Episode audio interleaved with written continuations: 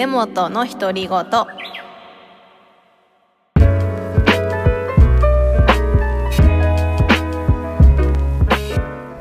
始まりました。根本の独り言。第4回目の放送です。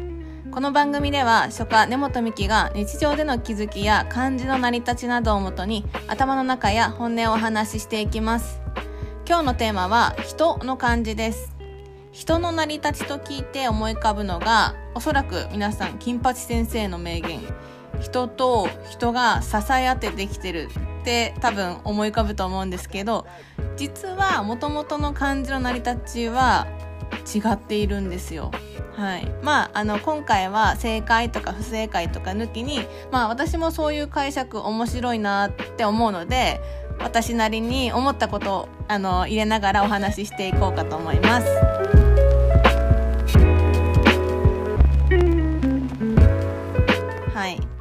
ちょっと本題に入る前に今日あった出来事をお話ししたいんですけど、まあ、ハッピーな出来事もあったんですがピエンな出来事もね今日はあってちょっとお話しします。でまずピエンな出来事なんですけど今日あの作品をねあの半紙サイズで机で書いててそれがまあ順調に終わってでその後床で結構大きなその半節って言って割と大きめな作品を書くんですけど、まあ、それに移動しようとして床にすずりを持ってこうとしたら手が滑ってバチコーンと割っちゃったんですよ。でその割っちゃってったのもそうなんですけど中にたっぷりすずりがあすずりじゃないや。と炭が入っててビャーってもう床中にぶちまけて で私ねその足の裏なんかああ拭かないとと思って拭いてたら足の裏にも、まあ、いっぱいついちゃってなんか床中が炭だらけになっちゃってっていう。まあピエンだし30分40分ぐらいかかったのかな掃除に。でしかもソファーにもかかっちゃってなんか今年の干支の牛柄にもなっちゃったぐらいにしてなんか面白くなっちゃって結果オーライなんですけどまあそんなピエな出来事があったのと。でその後そのね床に敷いたでっかいその下敷きをちょっと干そうかなと。で外窓開けたらもうねあの春の香りがして一気にこうふわっとなんか癒されました。うん。であもうなんか家にいる場合じゃないと思ってね散歩に出たんですよ。携帯も何もかも置いてって。でそしたら今日の夕日見た人いますか？めちゃくちゃ大きくて真っ赤で超綺麗だったんですよね。で高台に登って落ちるまでずっと眺めてました。いやめちゃくちゃ綺麗だしなんかやっぱり太陽の光ってすごいエネルギーを感じますよね。そう。でずっとぼーっと見てられてでなんでこんなにぼーっとずっと眺められるんだろうって思いながら日が落ちるまで眺めててで中になんか詰まってんのかなとかすごい引き寄せられるものがあるなって思ってで帰ってきてで調べたんですよ。であの火の形まあ何日とか表す火の漢字ありますよね。まああれは太陽を表しているんですけどあの、周りの四角が太陽の丸を縁取っていて、で、中の横線が何を表しているかっていうと、横線は太陽の中が空洞ではなく中が詰まっていること、また生命の象徴として光り輝くことを指してるんですって。もうさ、もう、それ見てめちゃくちゃ納得しちゃって、もうやっぱりその人の心を癒すっていう自然のパワーもすごいなと思うんですけどそう感じ取ってそれを形にした古代人もすごいと思いません？そう。うん。でなんかずっとぼーっと見ててなんか最近デジタルに触れすぎてたなってちょっと思いました。うん。携帯あスマホ見る時間パソコン見る時間がちょっとねまあ自分で忙しくしたっていうのもあるんですけどちょっと増えすぎてたのでこうやって自然のエネルギーに触れる時間もまあ作らないとなってか作りたいなって思いましたね。はい。まあピエンな出来事もだいぶハッピーに変換されましたっていうお話で、はい、本題に移っていきます。まあなんか良くも悪くも自分の単純さに笑えてくるんですけど、はい。で、あ、お便りいただいた西郷村、福島県西郷村の女性かな。あと、平賀さん、応援メッセージありがとうございます。私元気に楽しくやってますよ。はい。これからも頑張ります。ありがとうございます。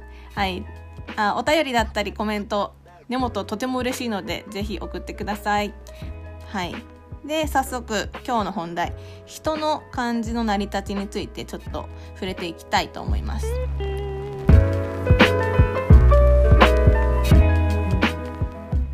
でそもそも漢字はいつ生まれたんですかっていうとこなんですけど漢字は今から3300年以上前に生まれて物の形や輪郭動作から絵や線で書き表すようになったそうです。で、まあ、聞いたことあると思うんですけど、こう亀の甲羅とかに刻まれた甲骨文字から始まり、金文、天書、霊書、草書、行書で楷書と文字がね、あの変わってきているわけですよ。で、普段皆さんがよく目にする、その、まあ、パソコンの文字とかもそうですけど、楷書体は、実は一番新しい漢字なんですね。はい。で、人なんですけど、あの、人と人とが支え合っている姿を表した文字ではなくて、これはね、一人の人を表してるんですよ。これは、左を向いている人の形なんですよ、これ。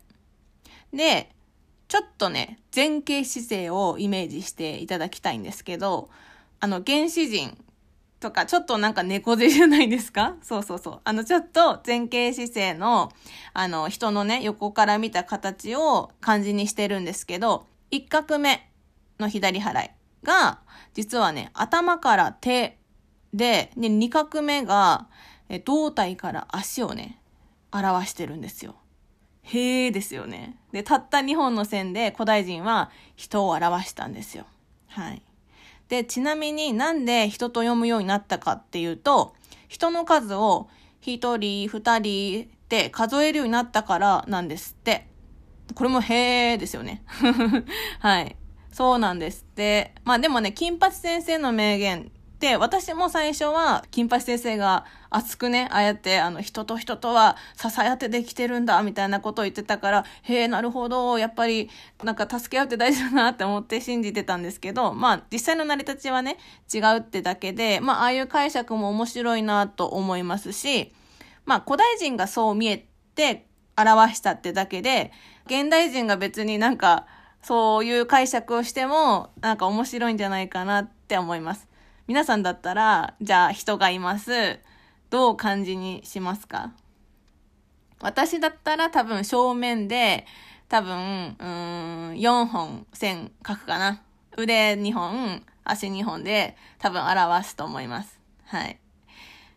まあ横向きでっていうのは斬新ですよね。なんで横向きなんだろうなって思いつつ。はい。まあ今日のお話はこんな感じです。ちょっとね、前回長く熱く語りすぎちゃったって反省してるので、このぐらい短い放送もちょっと試していこうと思います。では、今日も聞いてくださりありがとうございます。根本美希がお送りしました。